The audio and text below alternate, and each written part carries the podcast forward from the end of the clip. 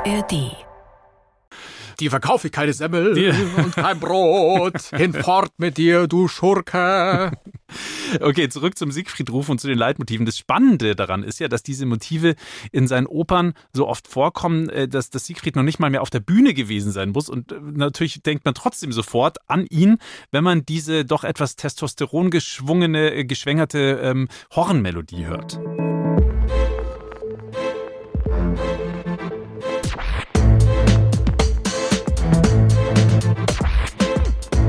Klassik für Klugscheißer.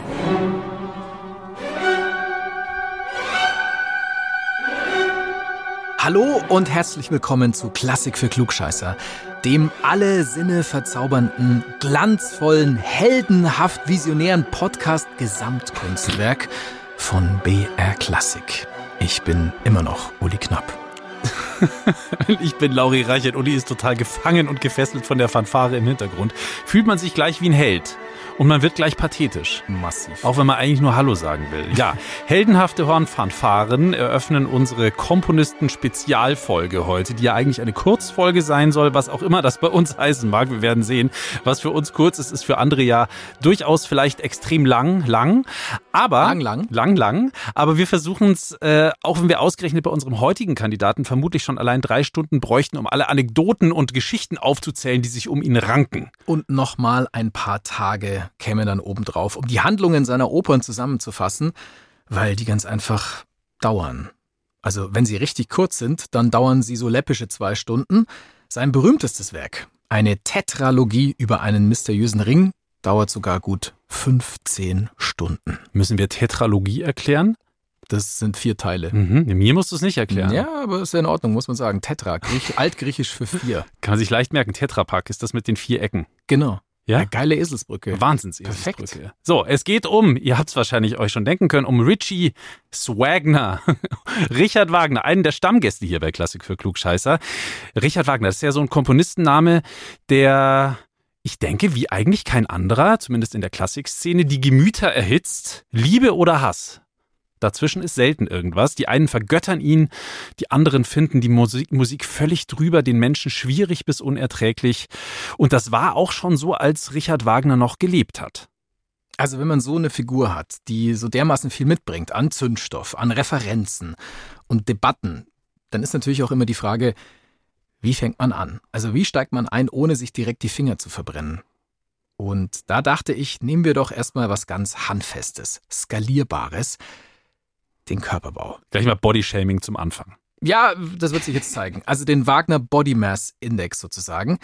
Lauri, ist dir schon mal aufgefallen, was für einen riesigen Kopf Richard Wagner hatte? Das ist, ja, das ist mir schon mal aufgefallen. Einen riesigen Kopf und eine riesige Nase. Aber da muss halt auch viel Ego reinpassen in diesen Menschen. Irgendwo braucht das Ego ja seinen Platz. Und bei manchen Männern findet sich äh, dieses Ego oder der Platz für das Ego in der Nase. Also Nasenwitze lassen wir bleiben, das ist nicht unser Niveau. Aber ich meine, den ganzen riesigen Wagner-Schädel. Also für mich ist der wirklich der Inbegriff des Visionärs, Richard Wagner. Dem unendlich viele Ideen durchs Hirn flitzen. Und jetzt kommt eben dieser wahnsinnige Kontrast dazu. Nämlich Riesenschädel, aber nicht so ganz riesiger Körper. Wagner war nämlich nur 1,66 Meter groß. Erst Nasenwitze, dann kleine Menschenbashing. Äh, wir steigen moralisch direkt runter in die gruftigen Abgründe, so wie es sich bei Wagner halt irgendwie auch ein bisschen gehört. Aber man sagt ja auch, kleine Männer haben oft große, e, wie sag mal, e, Egi, Egata. Egos? Egos. Sagt man einfach nur Egos, Ich gell? glaube fast, Ja. das ist das Allereinfachste. Egerlinge. Egerle, Egerlinge, das ist, das, das ist der Plural. Große Ichs. Große Ichs. Okay, ja, also gut, es war jetzt ein bisschen daneben, vielleicht am Anfang gleich mal mit so Körpersachen anzufangen, aber zur Verteidigung darf ich, glaube ich, sagen, der winzige Wagner mit diesem Monsterschädel, das ist so ein Bild, das auf wirklich allen zeitgenössischen Karikaturen der Wagner-Zeit zu sehen ist. Und da gibt es ganz viele.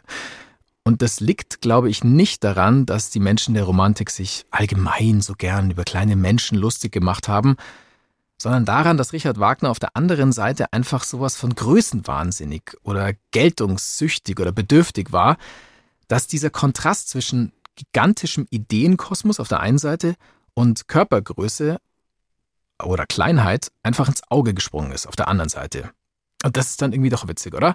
Weil die Bösewichte in seiner Ring-Tetralogie, also seinem berühmtesten Opern-Vierteiler, Zwerge sind. Stimmt, sind Zwerge. Und wenn du mich fragst, hat er hier seinen eigenen Komplex kompensiert.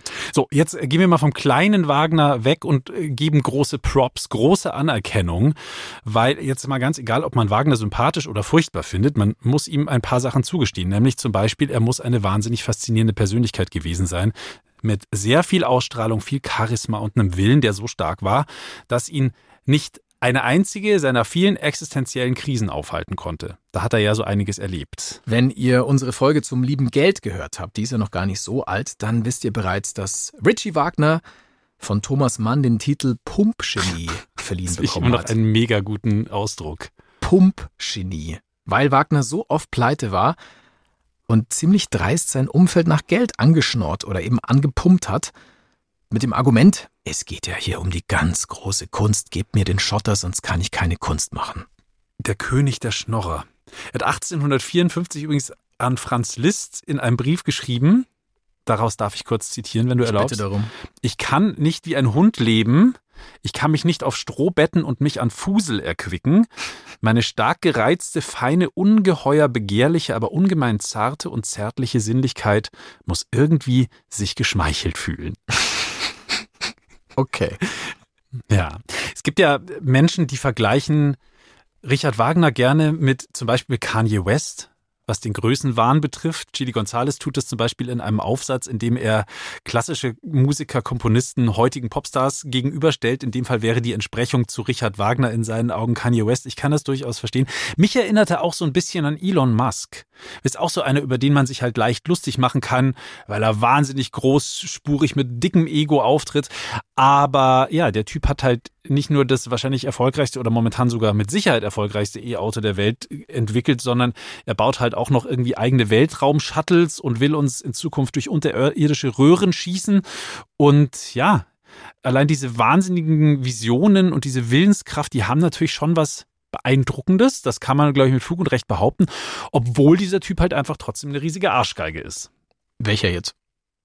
Kannst du dir einen aussuchen? Ich glaube, es trifft nicht den falschen. Wir haben dazu ja auch schon mal eine Folge gemacht. Äh, Wagner West Wahnsinn, könnt ihr nachhören. Da geht es um durchaus den Vergleich, den Lauri gerade angesprochen hat, zwischen Richard Wagner und Kanye West und was es damit auf sich hat. Eine alte Folge von Klassik für Klugscheißer findet ihr in der ARD Audiothek und wenn ihr da schon mal da seid, dann lasst ein Abo da und hört alle Folgen zehnmal nach. Das ist gut für den Algorithmus. So, jetzt müssen wir, glaube ich, erstmal erklären, was es mit diesem Gesamtkunstwerk und dieser Idee davon bei Wagner auf sich hat. Und das machen wir natürlich mit Musik aus seiner weltberühmten Opern-Tetralogie. Dieses Wort. Ich glaube, noch nie hat jemand dieses Wort so oft hintereinander gesagt wie du. Tetralogie, du hast es heute auch schon ein, zwei Mal gesagt. Dem Ring.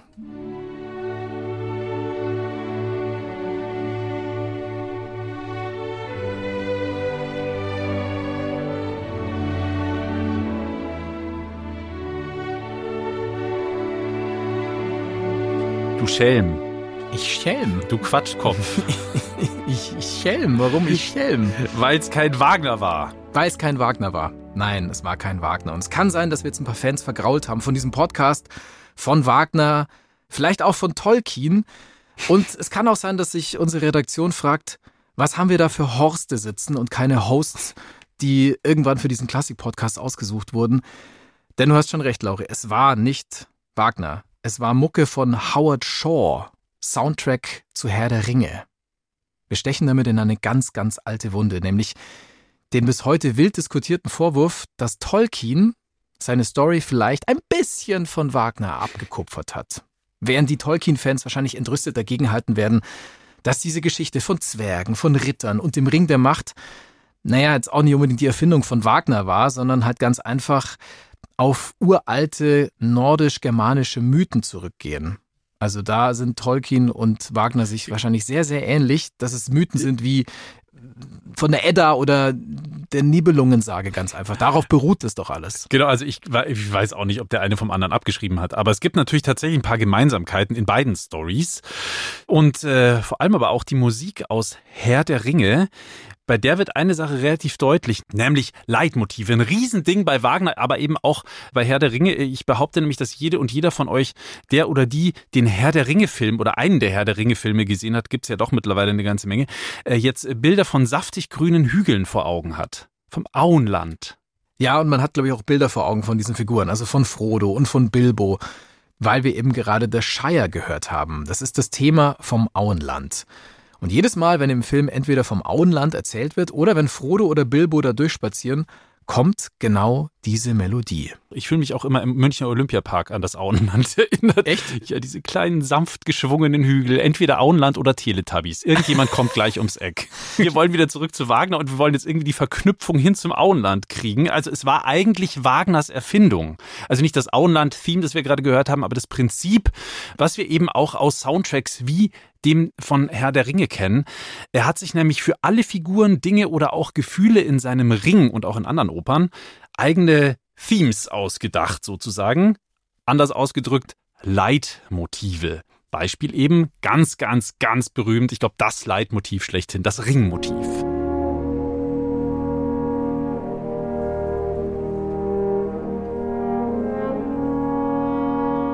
Oder auch, sehr, sehr berühmt, der sogenannte Siegfried-Ruf.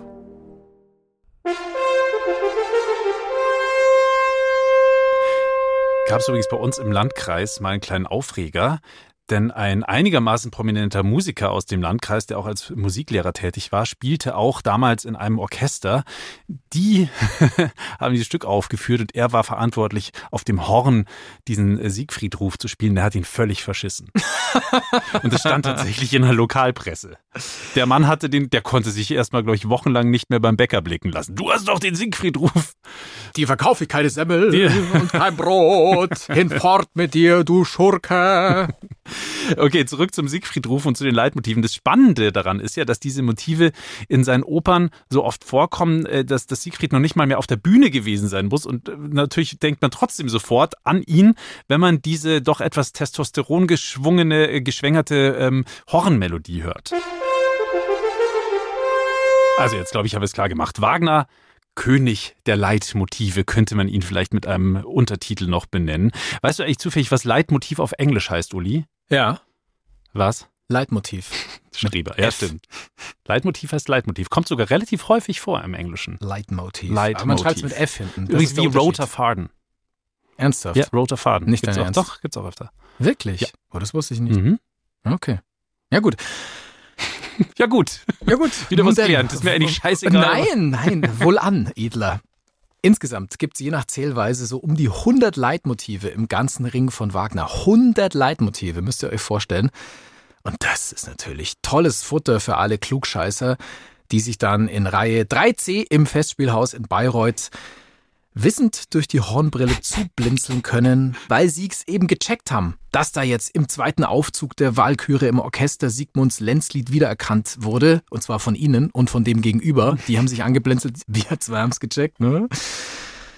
Und falls ihr da wirklich tiefer einsteigen wollt in dieses Spiel, dann empfehle ich euch die Seite richardwagnerwerkstatt.com. Richard-Wagner-Werkstatt.com. Da hat sich ein ambitionierter Wagner-Geek also einer, der sich wirklich auskennt und eingegraben hat in die Materie, die Mühe gemacht, sämtliche Leitmotive, alle Leitmotive inklusive Partiturausschnitt und Klangbeispiel aufzulisten. Das ist mal ein Service.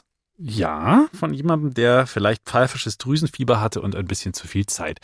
Was ich ja, Wow. was, was, ja, oder irgendwas anderes, was ihm viel Zeit, vielleicht war er auch in Elternzeit. Was ich ja spannend finde, ist, äh, dass Wagner sich nicht in erster Linie als Komponist gesehen hat. Weil man ja immer sofort denkt, deutscher Komponist, dann Wagner ist wahrscheinlich einer der ersten, an die man denkt. Nein, er hat sich eigentlich viel eher als Theatermacher gesehen. So wie ich mich zum Beispiel auch weniger als Radiomoderator sehe, sondern als Künstler, als Poet, als Geistwesen. Ja, du, Aber du dich, weißt, was ich meine. Du dich. Ich nicht. Sonst niemand. Ja gut, deshalb hat er sich, also der Wagner, auch sein eigenes Theater Ja, gemacht, Eigenes Theater bauen lassen. weil er Theatermacher Mit dem war. Geld von, vom, von seinem größten Fan, König Ludwig II. Der hat die Kohle bereitgestellt für das Bayreuther Festspielhaus von Richard Wagner. Weiß übrigens auch nicht jeder. Kleiner Klugscheiß-Effekt von mir als kostenloser Service. Bitte. So, ja, genau. Ähm, es ging ihm tatsächlich um ein perfektes Theatererlebnis. Und äh, das hat er dann am Ende so quasi in diesem Haus umsetzen lassen, damit alles, was er komponiert, was auf die Bühne kommt, seinen Ansprüchen gerecht werden konnte. Und was auch nicht jeder weiß, ist, dass der Orchestergraben zum Beispiel auch eine Erfindung von Richard Wagner war, weil er wollte, dass die Musik, ein bisschen so wie im Kino, unsichtbar und deswegen auch geheimnisvoll und mystisch zum Bild auf der Bühne erklingt und aber halt auch nichts von diesem Bild ablenkt. Ich nehme an, vielleicht hätte er sogar Playback eingespielt, wenn das möglich gewesen wäre, weil ja, das hätte ja wahrscheinlich dem Gesamterlebnis gar nicht unbedingt geschadet. Aber ganz ohne Quatsch, er war natürlich krasser Perfektionist. Richard Wagner, da musste einfach alles zusammenstimmen, also Plot, Sprache, Szene, Bühnenbild, Musik natürlich auch. Und seine Idee war, dass diese Dinge alle wie kleine Zahnrädchen ineinander greifen. Und es das heißt aber auch, dass die Musik nicht unbedingt das Allerwichtigste war, sondern halt ein Aspekt, ein wichtiger natürlich, aber ein Aspekt von vielen, um am Schluss, ja, wie sagt man heute, eine Immersion zu erzeugen. Eine Immersion. Ja, wenn du, wenn du ein gutes Computerspiel spielst mhm. ähm, und äh, es, es ähm, du versinkst darin. Du, bist du versinkst darin, ganz genau. Dann, ja, dann ist sozusagen ein. die Immersion gelungen und in dem Fall sollte das halt auch so sein. Du, du denkst nicht mehr dran, dass du im Theater sitzt, sondern du wirst halt einfach in die Story reingezogen. Mit all diesen Effekten, die Wagner halt wahnsinnig gekonnt einsetzt. Wahnsinn. Ein rauschhafter Sog. Sex, Drugs and Ring of Nibelungs. Genau. Und weil natürlich aus, aus seiner eigenen Sicht, so wie bei mir mit dem Geistwesen. Äh, Richard Wagner natürlich auch niemand ein so genialer Künstler war wie Richard Wagner himself, hat er natürlich auch alles selber gemacht. Hm. Also er hat die Kostüme selbst entwickelt, eigene Texte geschrieben, selbst Regie geführt, komponiert natürlich auch sowieso und, das weiß auch nicht jeder, er hat die Eintrittskarten selbst abgerissen am Eingang, er hat äh, die Gerichte für die Halbzeitpause gekocht und dann hat er auch immer noch danach die Klos geputzt. Ja, ja, es gab ja Schinkennudeln, er hat persönlich das Ei drüber gekloppt und für die, die gesagt haben, ich habe keinen Bock auf Ei in der Schinkennudeln, hat er gesagt, kein Problem, für Sie mache ich die Schinkennudeln auch genau. ohne Ei. Das muss auch einer machen. Ja. Das ist wirklich ein Auf Aufwand. Also äh, vieles das von dem, war was übrigens Ironie gerade von Lauri Reichert, ja. dem großen Poeten und Geisteswesen. Richard Wagner hat ganz sicher als aller allerletztes die Eintrittskarten abgerissen, ja. das Klo geputzt und Nein. die Schinkennudeln genau. gekocht. Das allermeiste, was ich gerade erzählt habe, hat gestimmt. Oh, wirklich? Ja, und zwar das, äh, was offensichtlich war. Also was? ich sag's nochmal, also er hat eigene Kostüme entwickelt, eigene Texte geschrieben, mhm. Regie geführt und komponiert natürlich auch und einfach halt dieses ganze künstlerische Gesamtkunstwerk verantwortet. Und, und er hätte halt dann, also dann halt nur noch selber spielen ja. müssen und singen müssen. Dann hätte er wirklich alles, alles, alles gemacht. Ja, das hat er aber tatsächlich auch gemacht. Jetzt nicht im Festspielhaus, aber im kleinen Kreis. Hm. In seiner Villa daheim, in der Villa Warnfried, auch ein wahnsinnig guter Name, passt ein halt einfach alles wahnsinnig zusammen. Wahnsinnig guter Name. Und äh, da gibt's wahnsinnig witzige Berichte, wie er am Flügel sitzt und da äh, typisch Wagner halt wild gestikulierend mit dem Wuschelkopf, singend äh, da Klavierteile aus seinen Opern seinem Freundeskreis vorführt. Und die mussten alle zuhören und anbeten. Kommt, lasset uns anbeten, mhm. den Richard Wagner. Das ist fast schon wieder wie bei Elon Musk, oder? Also eigenes Space Shuttle, eigenes E-Auto, seit einiger Zeit eine eigene Social Media Plattform. Ja, stimmt. Ein es gibt schon Spielzeug. Parallelen. Ja, ein echtes Elon Musk Gesamtkunstwerk sozusagen. Und ich hoffe ehrlich gesagt ein bisschen, dass es bei Elon so endet wie bei den Göttern in Wagners Ring. Denen fliegt nämlich irgendwann die ganze Welt um die Ohren, weil sie letztlich doch zu gierig waren. Und Elon hat ja auch schon so ein paar Dinge verdient, die ihm um die Ohren fliegen, finde ich.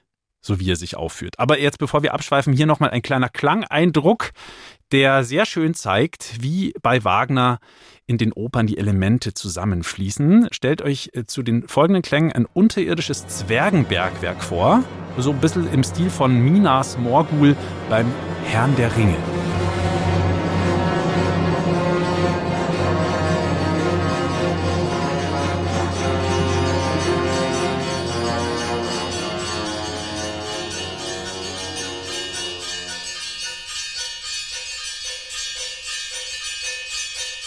Minas Morgul heißt also das Zwergenbergwerk beim äh, Herrn der Ringe. Bei Wagner heißt die unterirdische Zwergengrotte Nibelheim. Das klingt so ein bisschen wie so ein kleines oberschwäbisches Dorf. Ja, genau, ich wollte es gerade sagen. Ja, das ist die Ausfahrt da. Ich glaube, bei der, bei der A7 muss man raus und dann ist man da irgendwie, wenn man den dritten Reisverkehr links nimmt, genau. kommt man bei Nibelheim raus. Sportfreunde Stimmt. Nibelheim, Kreisliga C. Na, jedenfalls äh, Nibelheim und, und in der Musik gerade, da wird halt musikalisch dargestellt, wie unzählige Zwerge unter der strengen Route von Alberich, dem großen Zwergenanführer, zum Schuften verdonnert werden. Und um das eben für uns hörbar zu machen, hat Wagner neben diesen wütenden Streichermotiven auch ein Ensemble aus, auch wahnsinnig geil, ein Ensemble aus 18 Ambossen vorgesehen. ein Ensemble aus 18 Ambossen. Ambosse. Mhm. Wow, ein richtiger Metal-Wagner. Ja. Amboss auf Amboss auf Amboss. Allein dieses Wort Amboss. Ja, gibt es eine wirklich ganz gute Metalband. Anvil heißt der Amboss eigentlich Ah. übersetzt. Genau. Egal, äh, anderes Thema. Die 18 Ambosse sind übrigens nicht die einzige Neuerung dann in einem Orchester gewesen. Ich glaube, vorher hat es noch keiner gemacht oder ich weiß es sogar. Ist auch schwer zu transportieren, oder? Wir sind auf Konzerttour, wir Ja. reisen da und dahin, wir müssen noch unsere 18 Ambosse rüberwuchten. Absolut, klar. Da Ja. brauchst du immer einen Zwerg, der es dir schleppt, diesen, diesen Amboss und den nächsten Amboss. Ja, mittlerweile ist es leichter, die gibt es digital, aber früher ist tatsächlich Ah, einfach ein okay. großes Geschleppe. So, ähm, wenn wir gerade bei Ambossen waren, Wagner hat auch ein Instrument erfunden, das seinen Namen trägt, natürlich, wie auch sonst, nämlich die Wagner-Tuba, weil er hat so einen ganz bestimmten Klang gesucht, der sollte mystisch, zugleich aber irgendwie auch mächtig klingen, äh, weil er damit die Götterwelt darstellen wollte. Ja, und dann hat er eben einen Wagner, eine Wagner-Tuba erfunden. Mhm. Ja, und eine Pizza hat er auch erfunden. Er, war, Ja, er ist, glaube ich, Fußballtrainer. Er hat früher mal auch bei Bayern München gespielt und kurz in der Nationalmannschaft. Genau. Also dieser Wagner, hat echt alles gemacht. Das ist Wahnsinn. Ja. Wahnsinn. Ja. Echt Gesamtkunstwerk. Fast wie du. Und wenn wir jetzt schon bei diesem Gesamtkunstwerk sind und bei Kuriositäten, Wagner-Tuba, Amboss, geil. Die Plots, die kann man ja eigentlich keinem erzählen. Also zum Beispiel das Rheingold, die erste der vier Ringopern. Ich benutze jetzt nicht dieses Wort Tetralogie. Danke. Danke. Ein lüsterner Zwerg, Alberich, stiehlt neckischen Wassernixen, Rheintöchtern, ihr Gold, weil sie sich über ihn lustig machen. Dann schmiedet er daraus einen Machtring, der dann wiederum von Göttern geklaut wird, um Riesen zu bezahlen, die ihrerseits den Göttern ihren Palast gebaut haben. Das ist erstmal die Story. Ja. Und das ist erstmal ziemlich verwirrend. Ja, aber das geht mir bei Opern öfter so. Allein bei der Zauberflöte, keine Ahnung, das checkt doch kein Mensch eigentlich. Ist ja Ja. auch am Ende des Tages egal und auch bei Wagner. Im Grunde geht's halt wieder um Wagners Hassliebe, nämlich das gute Geld, das liebe alte Geld, die gute alte Knete, beziehungsweise halt die Abwesenheit von Geld, äh, weil er natürlich, das haben wir auch schon mal an anderer Stelle erwähnt in diesem Podcast, wieder mal bis zum Hals in den Miesen gesteckt ist, als er das Rheingold geschrieben hat. Und das kann man dann schon als eine Art Parabel über Geld und Macht deuten. Auch wenn die Geschichte kompliziert ist, am Ende geht's halt um Geld und Macht. Er war ja auch selber nicht ganz dem Luxus abgeneigt. Genau. Er hat das gute Leben genossen, aber er konnte sich's oft nicht leisten. Und er konnte tatsächlich ein, ein richtiger, ein Gierschlund sein. Aber weil es ihm immer wieder halt finanziell so schlecht gegangen ist, hatte er tatsächlich nicht nur irgendwie das Geld für sich selber im Kopf, sondern er hatte schon auch einen Sinn für soziale Ungerechtigkeit. Und er hatte auch die Vorstellung, dass die, die Reichen irgendwo ihr Geld verprassen, während er als armer Künstler einfach viel zu wenig davon hat. Das fand er nicht fair. Das hat ihn wütend gemacht. Ja, er wollte der sein, der die Kohle verprasst, genau. Äh, Man kann auf jeden Fall sagen, dass er sich im Rheingold und auch in den anderen drei Opern an äh, relativ konkreten Feindbildern abarbeitet. Also der Zwerg Alberich, der steht dann äh, so ein bisschen als liebloser Geldscheffler da. Der Bau der Götterburg, das ist vielleicht ein Synonym oder ziemlich sicher ein Synonym für skrupelloses äh, Invest von Großgrundbesitzern. Die Riesen, das Arbeitervolk, das hintergangen wird, aber im Grunde halt selber auch nur nach Macht und Reichtum strebt. Also so krude es sozusagen in der Geschichte erstmal wirkt, wenn man das konkret macht und auf die Welt überträgt, auf eine Realität, dann sind das durchaus Parabeln, die Sinn machen. Wir haben zu dem Thema ja auch eine Folge gemacht. Das liebe Geld, wie viel ist uns Klassik wert? Wer sie noch nicht gehört hat, macht es. Genau, auch da geht es um Wagners Geldprobleme unter anderem. Wo du jetzt gerade von seinem Sinn für soziale Ungerechtigkeit gesprochen hast. Dieser gesellschaftskritische Spin, der ist natürlich auch nicht uninteressant, weil Wagner im Mai 1849 selber auf die Barrikaden geht, und zwar in Leipzig, in seiner Geburtsstadt, um für ein liberales Deutschland zu demonstrieren. Und dann verliert er dadurch tatsächlich seinen Job, seinen Posten als Kapellmeister und, noch krasser, er wird steckbrieflich gesucht.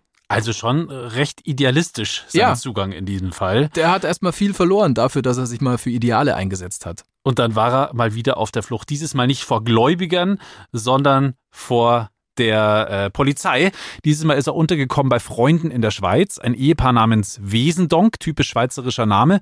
Und er hat nichts Besseres zu tun gehabt, als dann dankbarerweise, einfach weil er sich dankbar und erkenntlich zeigen wollte dafür, dass er aufgenommen wird, eine äh, Affäre mit der Gastgeberin anzufangen, mit Mathilde Wesendonk.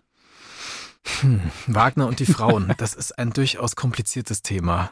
Seine erste Frau Minna hat er, ja, man muss es fast so sagen, verschleudert. Also sie gibt die Schauspielkarriere für ihn auf. Ja, und was macht er? Er lässt sie später einfach sitzen. Und auch seine zweite Frau Cosima, die muss immer wieder Affären aushalten vom Ollen Wagner. Seine Begründung ist, moralisch sein heißt sich aufopfern. So zitiert Cosima ihn in ihrem Tagebuch. Moralisch sein heißt sich aufopfern. Auf Deutsch, ja, ich, ich, ich muss halt einfach. Also ich, ich kann halt nicht einfach anders. Ich bin halt ein Mann. Ich muss das machen. Ja. Ja. Also es ist schon fies, oder? Ja, ja, ja, also wilde Kunst braucht ein wildes Leben, ist so ein bisschen die Haltung. Und wenn du damit nicht klarkommst, ist dein Problem. Aber auch ganz ehrlich, das machen die Damen und Herren Popstars oder, keine Ahnung, andere Künstler natürlich auch oft heute nicht wirklich anders. Ja, nach dem Motto, ich bin halt so, ich bin Künstler, meine Exzentrik äh, ist halt einfach, die ist so, die kann ich nicht abschalten, damit musst du klarkommen. Und wenn nicht, dann tschüss. Mein lieber Schwan. Mhm. Mein lieber, ja, famose Überleitung, der Schwan ähm, weil äh, wir müssen den Liebesschwärmer Wagner selber auch noch ein bisschen besser kennenlernen. Das ist natürlich auch ein ganz wichtiger Punkt, der ihn definiert. Wagner und die Romantik.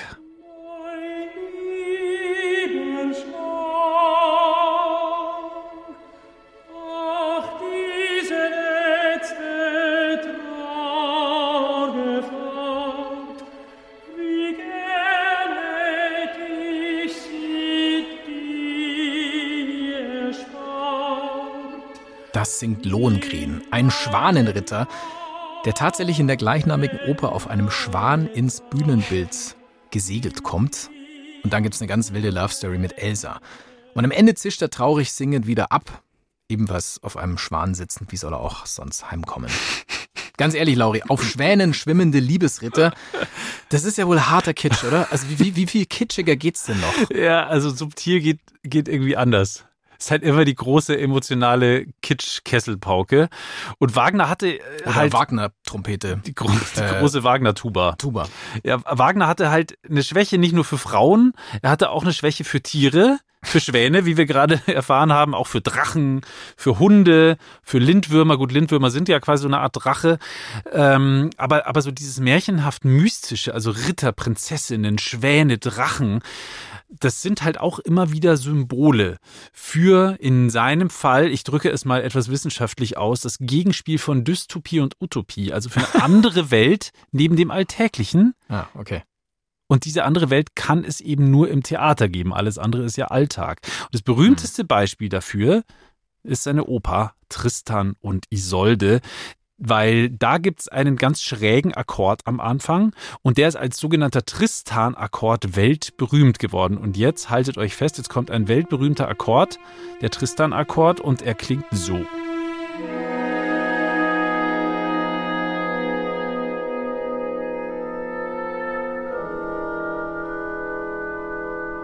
Eine wahnsinnige Sehnsucht, finde ich, steckt da drin. Und die hört man raus, auch wenn man es vorher gar nicht so richtig weiß. Und äh, wenn man diese Oper kennt, dann weiß man, dass diese Sehnsucht vom ersten Takt bis zum Ende eigentlich immer nur stärker wird. Und das spiegelt ja auch die Geschichte am Ende wieder. Und ja, auch das ist ein richtiges Talent von Richard Wagner. Er hat nicht immer den schnellen Effekt gesucht, sondern die lange und intensive Entwicklung und das weiß man spätestens dann, wenn man sich stundenlang seinen Popo breit gesessen hat in einer seiner Opern und wenn man sich da aber hat wirklich rein fühlen können und wenn man da reingezogen worden ist, dann macht man da tatsächlich eine ziemlich starke emotionale Reise mit. Es ist ein bisschen wie bei so einem Techno-Set, oder? Das wabert so vor sich hin. Mhm. Es fühlt sich an, als würde überhaupt nichts passieren. Aber wenn dann irgendwann der Drop reinkickt, der Beat reinkickt, dann flippen die Leute aus. Genau. Drehen durch. Genau, dieser Drop hieße bei Wagner dann Liebestod. Hm. Weil, und hier sind wir mittendrin in der Romantik, die wahre Erlösung, die kann es natürlich nur im Tod geben. Hm. In diesem Fall im Liebestod. Aber das ist eigentlich fast schon fahrlässig, oder? Sowas einfach aufzuführen. Ich meine, wenn man Wagner da folgen würde, müsste man sich nach einer guten Tristan-Aufführung ja eigentlich direkt von der nächsten Brücke stürzen. Also, also sagen wir mal so, bei den Vorläufern der Romantik im Sturm und Drang ist es durchaus auch vorgekommen, auch bei romantischen Kunstwerken durchaus. Aber ich sag nur, der Werther zum Beispiel von Goethe, das war tatsächlich schon Vorbild für manche Leute, sich dann irgendwie es ihm gleich zu tun. Aber nicht für so, so, viele, wie man immer glaubt. Das ist ja mittlerweile widerlegt. Dass es das diese, stimmt. diese Massen waren, die sich da angeblich ermordet hätten. Nein, nein, nein, nein, nein. Das, das, nicht. Aber es gab tatsächlich also diese Sehnsucht sozusagen, dann irgendwie so stark zu fühlen wie er selber und so. Das ist äh, tatsächlich schon ein weit verbreitetes Phänomen gewesen. Aber weil du gerade gesagt hast, Wagner-Folgen. Ähm, ist vielleicht eh so eine Sache, bei der man ein bisschen vorsichtig sein muss. Stichwort Antisemitismus. Äh, Wagner hat ja ein recht übles Pamphlet verfasst über das heißt wörtlich so über das Judentum in der Musik, wo er ja eigentlich alle Klischees abklappert über Juden auf seinen Bereich jetzt bezogen auf die Musik und das ist wirklich wirklich furchtbar das kann man sich auch nicht schönreden und er war ganz eindeutig und da braucht man auch nicht drum rumreden, ein Antisemit und ich kann Menschen schon verstehen, die sagen, ich kann Wagners Musik nicht anhören, ich kann es nicht genießen, auch wenn ich es sogar eigentlich gut finden will, aber ich kann es halt eigentlich am Ende des Tages nicht wirklich genießen, weil der Typ so übel war. Ja. Aber kann man dann sagen, Wagner als Mensch ist vielleicht ein Idiot, aber seine Musik ja. ist schon ganz nice. Also, dass man es ja, doch das, trennt. Das machen ja viele. Wagner ist ja nach wie vor total populär. Wir sprechen ja auch über ihn, weil er sehr relevant ist, auch heute noch einer der größten deutschen Komponisten. Und auch seine Hardcore-Anhänger, die Wagnerianer, die rechtfertigen das am Ende des Tages auch so. Denen ist das auch bewusst, dass er Dinge von sich gegeben hat und geschrieben hat, die eigentlich überhaupt nicht gehen oder nicht nur eigentlich überhaupt nicht gehen, sondern die schlichtweg inakzeptabel sind.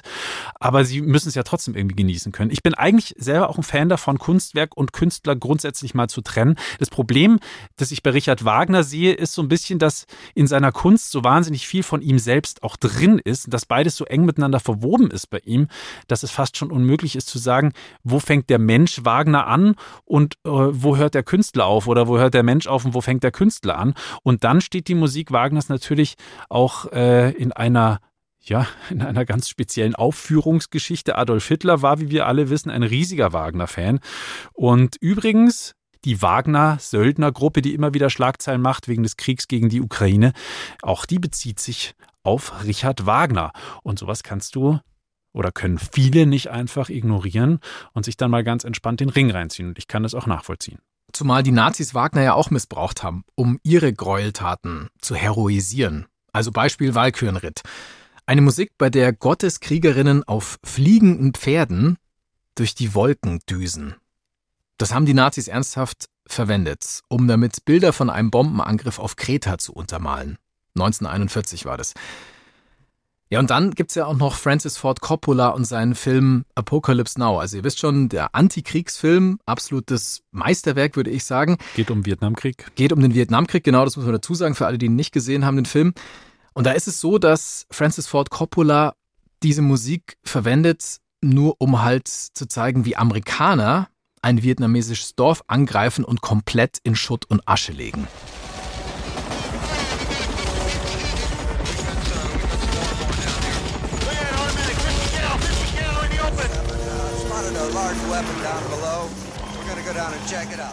Der Effekt ist schon wirklich krass. Also einerseits die Bilder und Klänge von der Zerstörung und dann eben andererseits diese heldenhaften Klänge.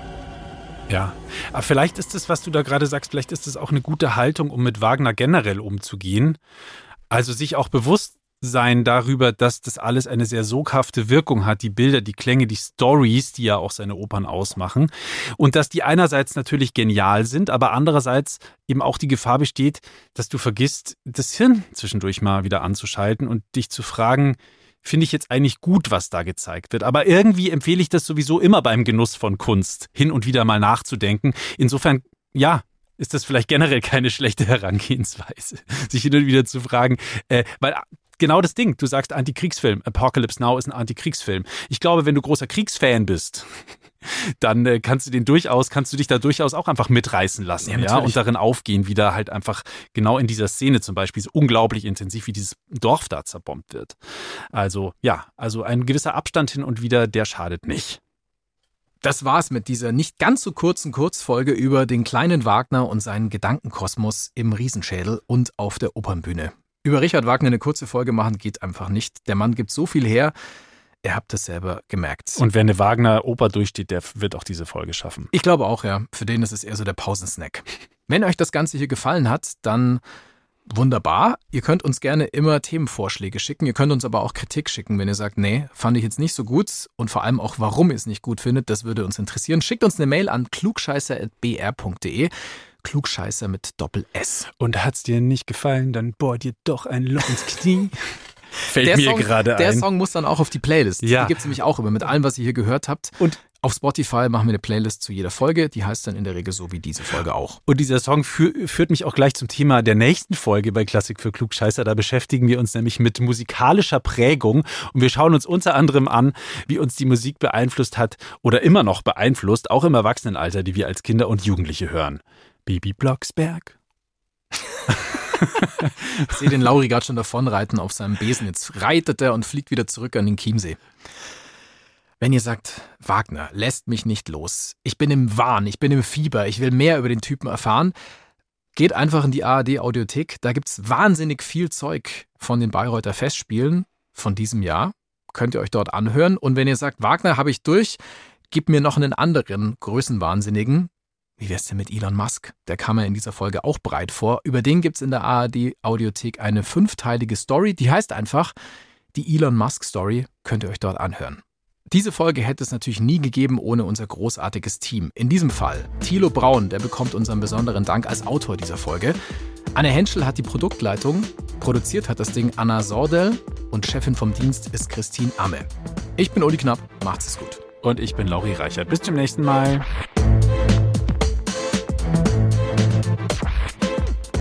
Klassik für Klugscheißer.